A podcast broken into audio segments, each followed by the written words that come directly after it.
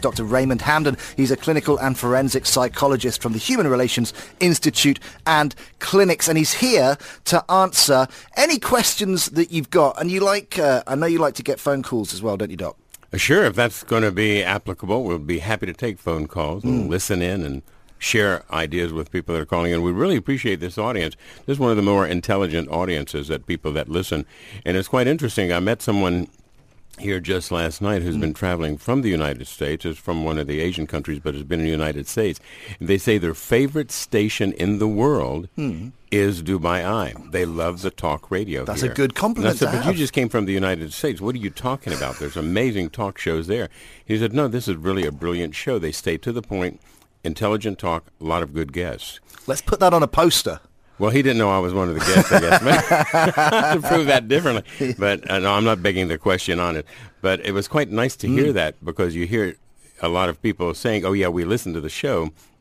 But to hear someone who only travels here periodically to have such a strong comment, that was quite quite nice to hear. That was very pleasant to to realize the reasons for that. It was just he elaborated so much on how, how much he enjoys Dubai Eye. That's fantastic. Well, last week we were talking about personalities and we were uh, getting a lot of questions about um, how people's personalities had changed after they'd got married. So whether it was a wife talking about a husband or a husband talking about the spouse, uh, we were getting an awful lot of texts saying, you know, basically they've completely changed. They're not the person that I thought that I was getting married to and, and wanting advice. And so we thought, let's extend that then. Let's focus on that today because um, people generally, is it fair to say, Doc, assume that their partner whoever they're engaged to is going to stay the same uh, and they're going to have the same type of relationship after marriage. That's what we actually think on the conscious level, but unconsciously, what we're not aware of, hmm. there may be some other issues that are going on that don't come out until there's psychological treatment involved. And I'm not talking about coaching, and I'm not talking about things where people are not skilled or qualified to actually indulge in the deeper level of the personality. This is hmm. more of an analytical situation that takes qualified people to know how to go there in a safe fashion. Hmm. There can be unconscious situations that are going on. The reason they're unconscious is because we're not aware of them. But here's the trick. It's your unconscious that motivates your behavior, hmm. not your conscious. Hmm, hmm. So the things that we have suppressed, the things that we have repressed during that relationship or even before, are what motivates us today. So if you've had an unresolved issue with your partner during an engagement or a dating period, and you've suppressed that, that comes out later when the marriage is already intact. Now, the marriage intact means that piece of paper that says now you're legal. Mm. The interesting thing is that in Islam, that piece of paper is called Katb al-Kitab. Mm-hmm. It is actually a legal contract that says you're married. Well, believe it or not, we have the same thing in the Western world, but we don't call it Katb al-Kitab. We call it the civil license. Yeah. You go to municipality and you get that. And you get that before the actual ceremony of the marriage. Hmm. So it's the same pattern, but it holds different significance. For us in the West, we're really not aware of the marriage until there is a ceremony, whether it's before a civil judge or a religious ceremony. But in Islam, the beauty of the relationship is that Kitab is the actual contract. Hmm. So in this, we find that once that happens, people's mindset may change. In other words, during the engagement period, some people may not have the confidence of their relationship. And they think that that piece of paper, which is held before government and God, is going to make them secure. So all of a sudden, they may change their characteristics in the relationship, their traits in the relationship, not so much the personality, but things may come out in the personality that had not been revealed before. Or they may just feel so comfortable, they don't have to work hard for the relationship anymore because now they're saying, I've got that piece of paper, That's it. you're stuck. yeah, because yeah, I mean, let's come to this in a second because you know that that you, you were saying about uh, in the engagement period of the relationship, you know. A lot of people would call that the courting stage. You know, you're being courted. You're courting your partner, or they're or they're courting you. And I and I'm I, I want to find out from you in a minute how much of that is real. You know, how much do you actually find out about the real person uh, before you marry them? Well, as a forensic guy, courting means a lot different. yes, absolutely. So, gonna, now, does that mean you're standing before a judge somewhere? Yeah. Uh, 4001 is our text number. We want to hear from you. How did your partner change after marriage? Um, what do you wish you had known about them before you tied the knot? Maybe nothing changed, and that's because you had a conversation or you uh, went into it with your eyes open. Maybe you've actually got some advice that could help some people who are thinking about uh, getting married, help them to uh, not have any kind of dramatic change after they actually wed. Um, as always, we're giving away a, great prize this morning uh, because the holy month of Ramadan is the perfect time to reflect and indulge in quality time with friends and family. Uh, we're asking for you to visit Accents Restaurant at the Intercontinental Dubai Marina and create new memories. And to help you do that, we're giving away a 500 dirham voucher for iftar at Accents for three people at the Intercontinental Dubai Marina. What you need to do? You need to get involved in today's program uh, and put your uh, name at the end and the word iftar. Don't just send the word iftar. You need to make a comment ask a question or give us a phone call. Our phone number 04423 1010. John texts in. He says, uh, my marriage changed for the worse. Uh, before she, uh, we were married, she was sweet and did all kinds of things around the house, cooking, cleaning, was very affectionate. Um, uh, and I was working full-time and going to school full-time as well. We got married and all of that stopped. She basically adopted an attitude of, I've already got him, so I don't need to put in any effort and uh, the relationship ended very soon after. Uh, thanks, John, for your text. Uh, this is a fairly is that a common story? No, John? not at all. Okay, Actually, good. that's not a common. Very uh, fortunately, it's not very common. However, there are some changes that do take place. Of course, as a clinical psychologist and lawyers, we don't necessarily see the best of situations. We get the cases that are going to be breaking up. There's a lot of hostility. There's a lot of anger. And it doesn't usually happen right after the marriage, as has been indicated by this writer. Mm. It usually can happen within the seventh to the tenth year mm. of the marriage, and that's they call it a seven-year itch. yeah, and what's interesting, the seven-year itch was actually a created term when people were very traditional in their social decorum, their moral standings. So we didn't have people living together, uh, getting a learner's permit before they decided to go for the driver's license, so to speak. So what we would see is people would have an engagement that was supervised by both families, and then there would be a marriage, and that's where the relationship actually would start, uh, was with that marriage. And then the seventh year in would be where we would see people going into what's called the compromise phase. So in the marriage map, you have the fantasy phase, which is the honeymoon. Mm-hmm. Then you have the reality, which those things that used to be cute and adorable are no longer cute and adorable. And you don't want to laugh at the mm. same joke again for the 148th time. Mm. Then in a couple of years, which is about the seventh year, you go into the compromise phase. And this is where you're deciding, do I really want to stay with this person? But then as you mature, you decide that you need to consider their feelings as well. Do they really want to stay with me? Hmm. Maybe I'm not so perfect. So if you survive that, usually this is where parenting comes in and takes over your forethoughts Yeah. on your life. And you don't remember the marriage stuff as much. You're focused on being mom and dad. That means you're going to be vulnerable again when the children start to leave home. 20 years later. Yeah, about Put the yeah, relationship on pause for 20 years. Exactly. So there you have that second time that you're going to have that mm. vulnerability when the first vulnerability is not correctly resolved mm. by realizing just because the kids are here doesn't mean you've resolved the mom and dad. It doesn't mean we've resolved the husband-wife issue. Mm. You're just now focused on mom and dad.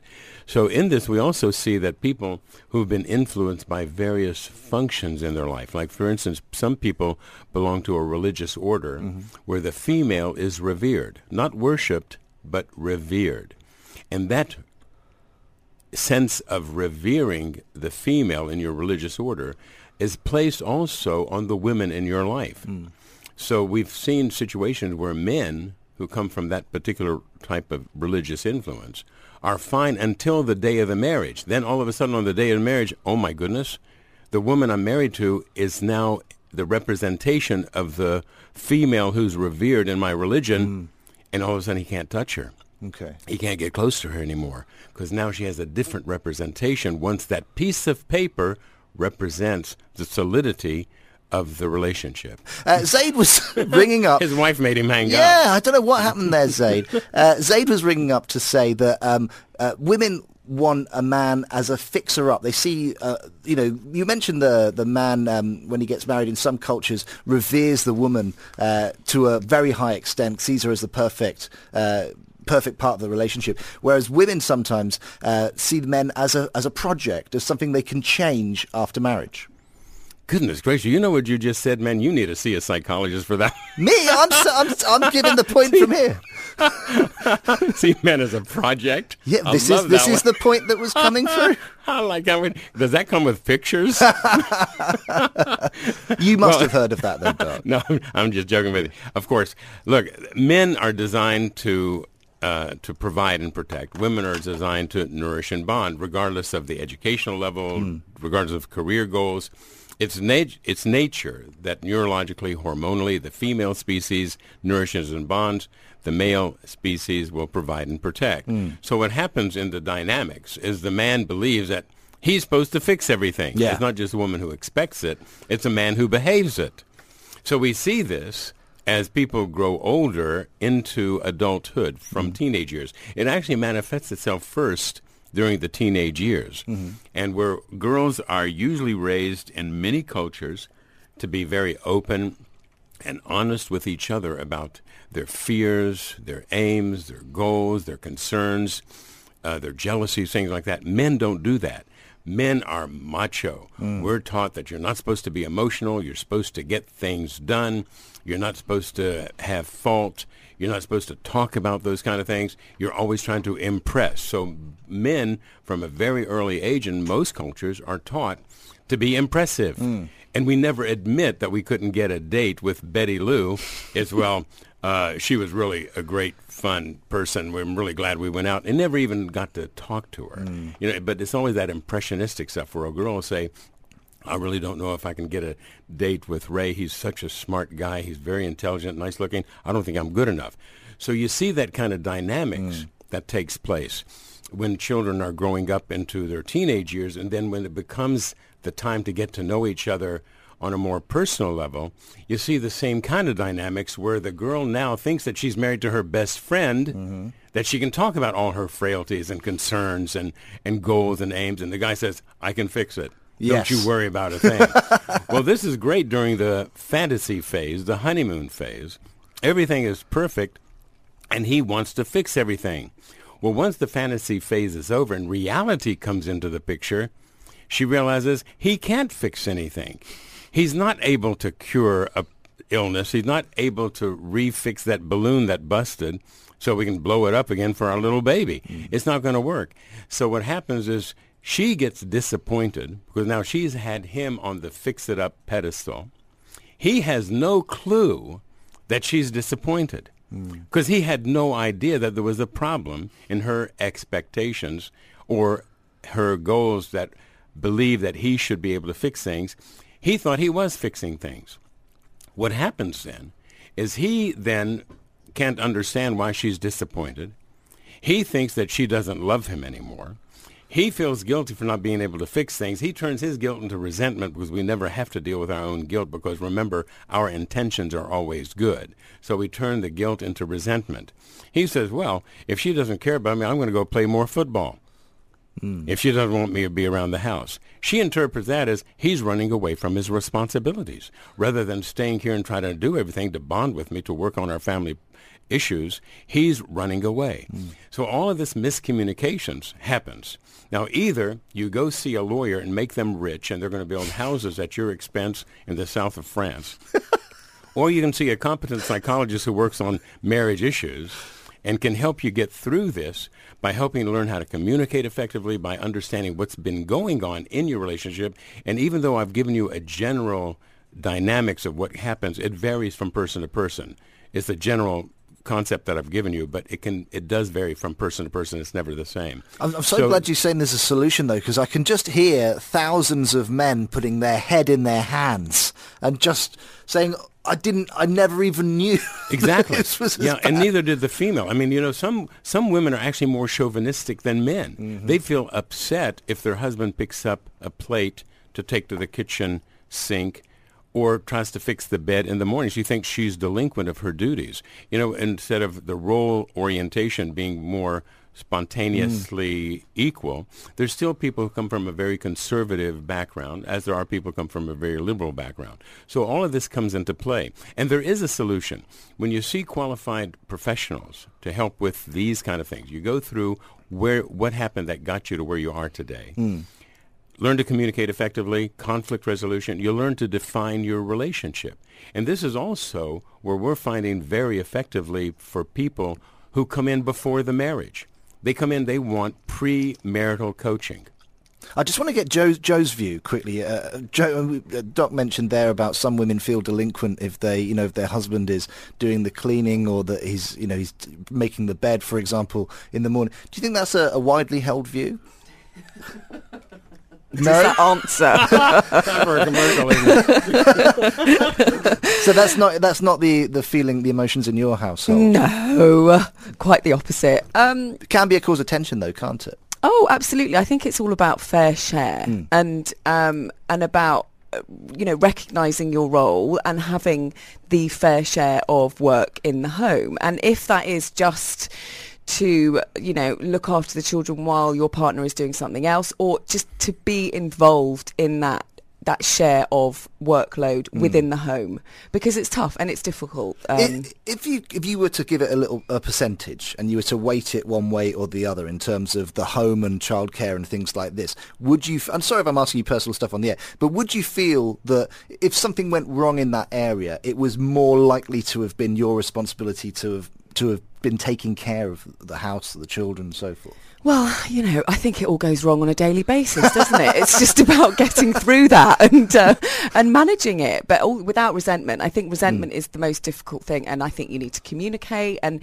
if husband gets home from long day at work, hmm. from long drive home from Abu Dhabi, and sits and does nothing, you hmm. kind of go, "I'll give you your cave moment. I'll give you your moment of time to recover, but then I need you to interact and help because Mm-hmm. you know it's tough. It's really tough. We need that cave moment, don't we? Well, you know, the two major gifts that the Americans gave the world was cornflakes and happy hour.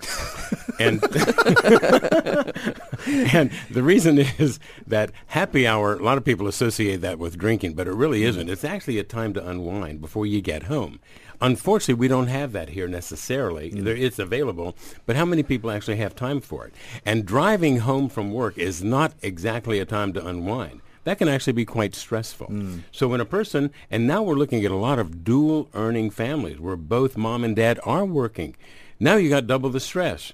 Who's supposed to do what when you get home? Now, one of the things that needs to be understood, and please, women, call me Ramona, and let's talk here. One of the things that needs to be understood is that men men need to be educated on how to do these things. How many men have grown up in homes with no sisters and mom said, okay, son, I'm going to teach you how to sweep the floor, how to fix your own bed, how to wash the dishes, and you have an opportunity to learn to be independent in that way. Mm. How many people have actually had that experience? Or you live you lived in a traditional home where boys did this, girls did that. Sometimes wives needs to be patiently teaching their husbands how to do certain things that they might actually want to do but don't know how to do it. Hmm. I remember my mother taught us boys how to do a lot of stuff except we never had to wash clothes or iron clothes. My first semester in university, I had the most beautiful hot pink clothes because I didn't know that you had to separate colors. All my clothes I became can picture hot that. pink. Can you picture that? Yeah, no, and I think the thing is with roles like you know housework and in the home and doing all that as a as a mother teaching your children to do that, it's continual, it is perpetual every day, and sometimes it feels a bit easier just to do it yourself and go, oh, it'll be so much quicker if I do this myself. But you have to teach them all And their little daily chores, and I think when children are about the age of eleven or twelve, they can learn how to separate clothes and they can certainly learn how hmm. to function at work a washing machine because if they can use an iPod or all these other electronic devices a washing machine is not that complicated hmm. I totally No, agree. that's true, yeah, I totally very agree with that. user-friendly. Well, I mean, when I, I remember when I was uh, trying to teach my eldest son, uh, saying to my wife, "Look, you know, we should let's let's get him doing the washing up. Let's get him doing, you know, he could, he could mop the floor, he could hoover, for example." Mm-hmm. My wife was a bit resistant ab- about that, and I, I'm wonder, I'm not, I never really had a conversation with her about why. But you know, he he can now do all of those, and he's off at college, and Mm-hmm. he's got those skills, and he can, you know, I, it is important that we uh, we teach our kids how to do these things. And this is a perfect place in the world to be having this conversation because how many of us have children who've never learned even how to boil water hmm. and they're 14 years old? You know, when, when we repatriated two years ago, one of the things that we were surprised with, pleasantly surprised with, is how much our children loved living in their own country. They'd never lived in the United States before. They were born and raised here.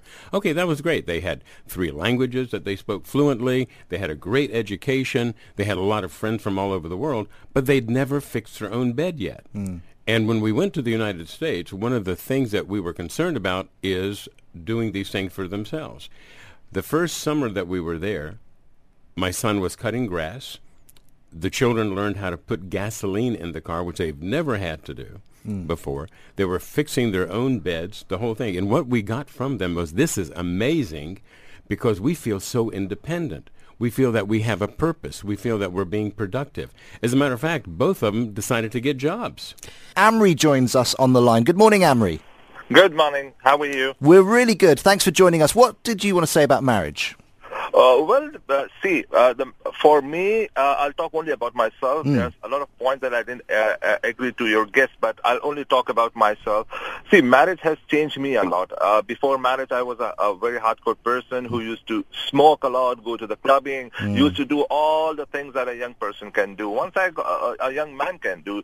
Once I got married, you know, a sense of responsibility that has come to me, especially when I became a father of a lovely daughter.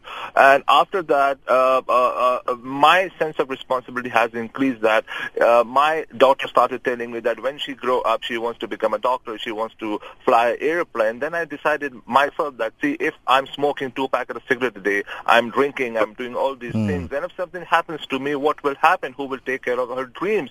So suddenly it took me once, once a day, I quit smoking. I uh, quit drinking. I, I I stopped all those bad things that I was having. I became a completely changed person. Now I'm living only f- uh, for my uh, daughter's dream and my wife's dream. Uh, I'm taking care of my health. I go to the gym. I'm doing cycling. I reduce my weight and my performance has increased a lot in my job because now I I do not work for my company. I work for my family because if I want to earn money, if I want to give happiness to uh, uh, to my family, I have to perform best in best in my job. And to be honest, I got three promotion in one year just because of all these things. Oh well, So are- congratulations, Am. I mean, I Yeah. love that. I love that phrase that um, you say there as well. You're you don't work for your company, you work for your family. But you've uh, that this is a case doc, isn't it, where you can hear Amri's really changed for the better by the sounds of it. Yeah, and this is very, very wonderful to hear. It's unfortunate that not other people have that same kind of experience, but it also is remarkable how the motivation to get your life balanced. Uh, so it's not that you're ignoring work; you're actually better at work. It's not that you're ignoring taking care of yourself; you're better at taking yourself, taking care of yourself. And this is remarkable because your balance now has a purpose, and you put family first. Now that doesn't mean when people put family first that other things become second. It just means that they do other things better in a period of time so they can devote their time and their energy to their family. Mm. So you're still being productive. You're still being recreational, but your sense of belonging and, and your encouragement through your spiritual understanding has encouraged you to take a different position in life. And this is remarkable. You've matured quite a bit, and this is a great model and example for other people because this is the model and example that will certainly be nourishing for everyone who you affect. Well, this is a text hear from uh, Fahad, not exactly as uh, as positive as Amri there. Uh, good morning, great show about marriage issues. My wife and I have a lovely uh, have a lovely marriage, four years with one child, but our goals have never really aligned. My focus is on education and career. At 35, I'm working hard. I'm studying at Stanford uh, to get to senior management. My wife just believes in having fun with no clear goals and forces me to spend way too much time having fun. It sounds like a beautiful nightmare. balance. No, this is like- this is a beautiful balance. It's not a negative kind of a thing. Okay. What it means is that you na- you now have two people who've gotten into the marriage, and both of them want not different things but balanced things. Mm-hmm. And this is very effective because when you're putting too much time into doing things that takes away from the family, and you think that she's putting in too much time for fun things with the family, ignoring the others. That's not the case. As a matter of fact, what people normally do is they balance each other out. Mm. When one tends to be an extreme on one side of the continuum, the other person then takes the other extreme of the same continuum. And we do the same thing in everything. This pattern repeats itself. As a matter of fact, when we get on an elevator, the person who's standing in the middle of the elevator floor by themselves sees you coming on. What do they do? They move to the other side. Hmm. Then you take a side. The third person, you form a triangle. The first, the fourth person, a box. So people have a tendency to balance each other even in proximity. The same balance takes place psychologically when one person tends to be an extreme on I need to work with the details, I need to work with the facts. The other person says, wait a minute, we need time for creativity and imagination. When one person says, I need to just focus on the uh, emotional side of the decision making, the other person says, well, I need to be without the emotion so I can balance this out. And you and your wife are doing the same thing. So rather than seeing this as differences, seeing it as a balance. Now, the balance means also that you put a time limit on it. So if you and your wife could actually work out the time, say, I need to spend this much time having fun with you, and I need to spend this much time studying. Hmm. And the time that we have with each other, I won't have a telephone, I won't have books, we don't have television. It's just focused time with each other. That is a way that you can actually remedy this situation without anyone losing. So it becomes a win-win situation. Well, I hope that helps, uh, Farhad. Sandra texted in saying uh, the key to a no-surprise marriage, and I like that expression, a no-surprise marriage, is to know that you share key values with your partner. They may be different for every couple, but it's important that you know your partner's value system and agree with it. Uh, that'll get you through difficult phases every time and make you stronger as an entity. And I like the word key. And this hmm. is one of the key that opens up to the future of the relationship's success when premarital coaching is provided. And this premarital coaching involves actually defining your values, your attitude, your traditions, customs, ethics, morals. It goes into all of that because what we know in the marriage process, it's a relationship, of course. Hmm. And a lot of people think that a relationship for marriage must be love. Well, don't fool yourself. Even if love is an important factor, love actually changes. And love is not an emotion. It actually is a learned attitude. Hmm. And what happens as you learn to love that person, that's not really enough for the success and the sustenance of the relationship. What you need to have is the commitment side. The commitment side is knowing yourself first hmm. before you can know the other person. That commitment side involves what is your mission statement? What is your uniqueness? What are your boundaries in life? When you know yourself, then you have a better chance of understanding the other person to make a better choice in partners or with the partner that you have, finding the correct kind of balance. The research actually shows, even today, that arranged marriages may actually work better than love marriages because when two families bring their children together, they're usually coming from the same background, similar thoughts, similar values, similar uh, cultural understandings. Now, that doesn't mean that you have to come from the same nationality, religion, race, or anything like that, but the closer you are, the easier it is to get to that learned love attitude and sustain the marriage. People who have difficulty with that are people who stubbornly want to stay with their own way of thinking and refuse to change. And we have people that come from cultures where divorce is not part of the vocabulary. Mm. So they come to me and either they're going to say, we're in a situation where we want to learn to live harmoniously and make each other happy to have a wonderful life forever. Or I'm here. We're married. She or he are stuck with me. Teach them how to cope with me.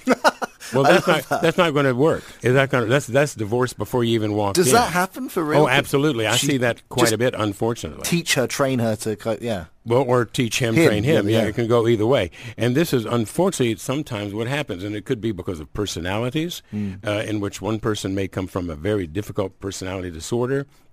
Another person is no longer wanting to be passive, and we see this. Unfortunately, what happens is people don't understand the changes that are necessary. The key to a successful relationship is your commitment side, not the love side. Love is nice to have, it's a good balance, and it should be there.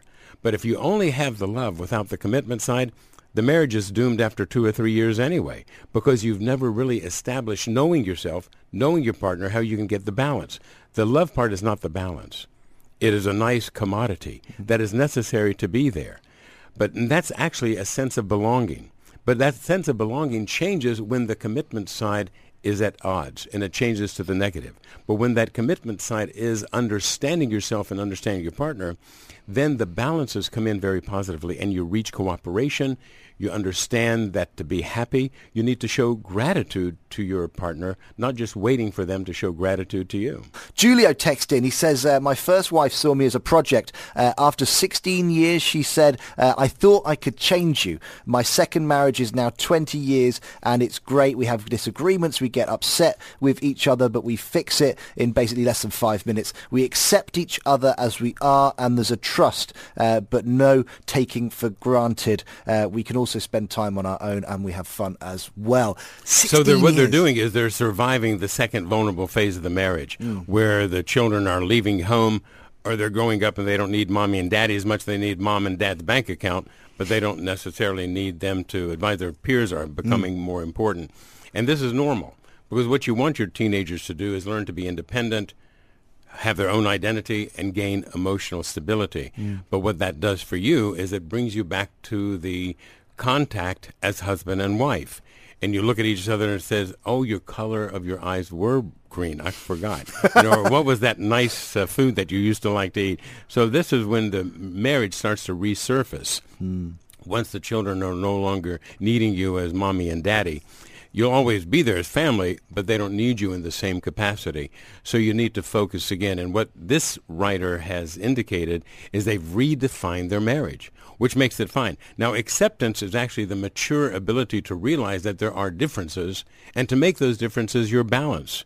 What happens, however, is when people just tolerate. And tolerating is not a mature concept. It's mm. actually very immature. It's a form of arrogance that says, I'm better than you. I'll just put up with the fact that you're not good enough. Well, that's no way to have a relationship with that attitude, whether it's spoken or not spoken. It's a very dangerous kind of a link when it's just tolerance. You need to learn to accept, but to accept means that you have to be mature enough and have confidence in yourself enough that it's okay for other people to be different. Now, let's take that same pattern and put it into politics. When we see nations who are in internal strife, civil war, it's the same kind of insecurities that causes people to fight with each other. Once they're confident in who they are, they can better accept the others. Well, that same psychological pattern is not only in families, but it's also in political strife. Same thing in corporations. When departments are at odds with each other, it's usually because they're insecure in their own ability to function as a department. So they unnecessarily compete with other departments within the same organization. Hmm. Same psychological pattern. So when people mature and begin to realize that I'm confident in who I am, which means I know my limitations. I don't have to be perfect, but I have to know how to correct the imperfection. I can better accept others and help them also and work cooperatively with each other. So this couple who have written in have reached that level of understanding of cooperation, which is the mature level of acceptance. But we won't all necessarily get there. I mean, he's he's second Which is why now, psychology still years. exists. Yes, Yeah. exactly. Second marriage, 20 years, they're at that phase. First marriage, uh, 16 years. He said his wife tried to tried to change him, treated him like a project. I'm wondering if um, sometimes the second marriage, when they happen, actually benefit from those changes. You know, if if, if a marriage ends and that both partners go away and they probably look at themselves, assess what has gone wrong, what's and, and maybe at that point think, okay, I actually will change, which is part of the reason for the success of the second marriage. The the research on this shows that first marriages have a 50% chance of staying together. Mm. If you go into a second marriage, and usually people might, it's actually only 40% chance of staying together. The third marriage is only 30% chance of staying together. Now, staying together doesn't necessarily mean staying together for the right reason. It could be staying together because you're too embarrassed to get a divorce the second time. Or can't afford it. Or can't afford it. So if you're already giving the first one half yeah. and the second one's going to get half, you have nothing at the Not end. much left. And that goes for both women and men who are divorcing. It's going both ways now. Mm. The, the reality of the situation is if you don't learn – from what you are responsible for having not done or done in the first relationship, you're going to repeat it in the second relationship. This is why correct intervention with a professional helps you understand yourself so you don't repeat the problem in the second relationship. Mm-hmm. Now, everybody in any relationship that's having trouble deserves to be in another relationship, but that other relationship can be with your spouse mm-hmm. at that time. You don't have to be with somebody else. You can learn to have a new marriage in the same relationship with the same spouse. Dalil's text in. He says, uh, Doctor, I'm having trouble managing my anger, especially with my loving wife of 40 years. I feel terribly guilty later. How can I control my needless outbursts? Well, that's nice of you to point out that your anger is suggestively maybe coming from somewhere else. Mm-hmm. And many times what happens with anger is because of chemical changes that takes place in body. This is not an excuse, it's an explanation. The adrenaline level may increase to the point where you have lack of control over your uh, emotional outbursts mm-hmm. or behavior. And this is where you need to learn how to control it. It might require medication, but very seldom it does. Like about 7% of the cases we work with will require medication. 93% actually learn how to control the levels of adrenaline rise, which are symptomatically manifested by doing certain psychological techniques. It doesn't take forever. We're not going to be looking at being on the couch four days a week for the next half a decade. You know, this is something that can be taught very, very quickly with people who are sincerely wanting to make change. Mm. And if you're not going to be blaming other people for it, but taking responsibility, it happens very quickly. If you're too busy trying to blame everybody else, then you're going to be into trouble. Mm. And that trouble is going to be that you're not taking responsibility for the way you think, feel, and behave. One of the things you need to learn is no one can make you think, feel, and behave any particular way. You're responsible. And this person who has intelligently written, they are taking responsibility. And this person can very easily learn how to manage that anger in a very, very quick scenario. If I mean, you must have come up with cases, and I, am not saying this is the case here with uh, but if there's ever any violence in a in a marriage, for example, would you recommend that couples who want to stay together and work to uh, to have a better relationship and work through that stage should they stay together? Should they separate? How, what would your advice be? Depending on the violence, I do recommend sometimes, very seldom, but I do recommend that they actually have separate living situation mm-hmm. so that they're not in each other's face. And the two or three hours a week that we spend together in a therapeutic model does not get damaged with the other 165 hours of the week mm. where they have to be together. So sometimes complete physical separation is necessary. Very seldom, however. Usually we can do modified living arrangement where they live in separate quarters within the same house. Mm-hmm. They will attend to what they should or should not do in, in the interventions. If they can't do that, then separation physically is necessary or they're going to end up divorced anyway. Mm. My concern many times is when one person is very, very diligent and my way is the right way and no matter what you say i'm going to do it my way behind your back anyway well don't waste your time and your money there's people who sincerely need help and will be happy to go through the processes that are scientifically based. It's not just imagining what to do. We're very scientifically based as psychologists. So mm. everything we're going to do with our with our clients, our patients, are things that we know are scientifically sound. They've been researched, they've been peer reviewed, we, they've been published for, for review, and we know that they work. So what happens in a situation when people are having difficulty in violence. A lot of people think violence is just hitting each other. Mm. But violence can actually be yelling, screaming, name calling, throwing things, hitting, guns and knives. all of that is violence. It's not just the guns and knives or the hitting that's violent. It's even the yelling and screaming that can be in a form of violence. Well, this is what I was going to say. You know, Dalil also mentioned his, he has some anger issues, however they may manifest themselves.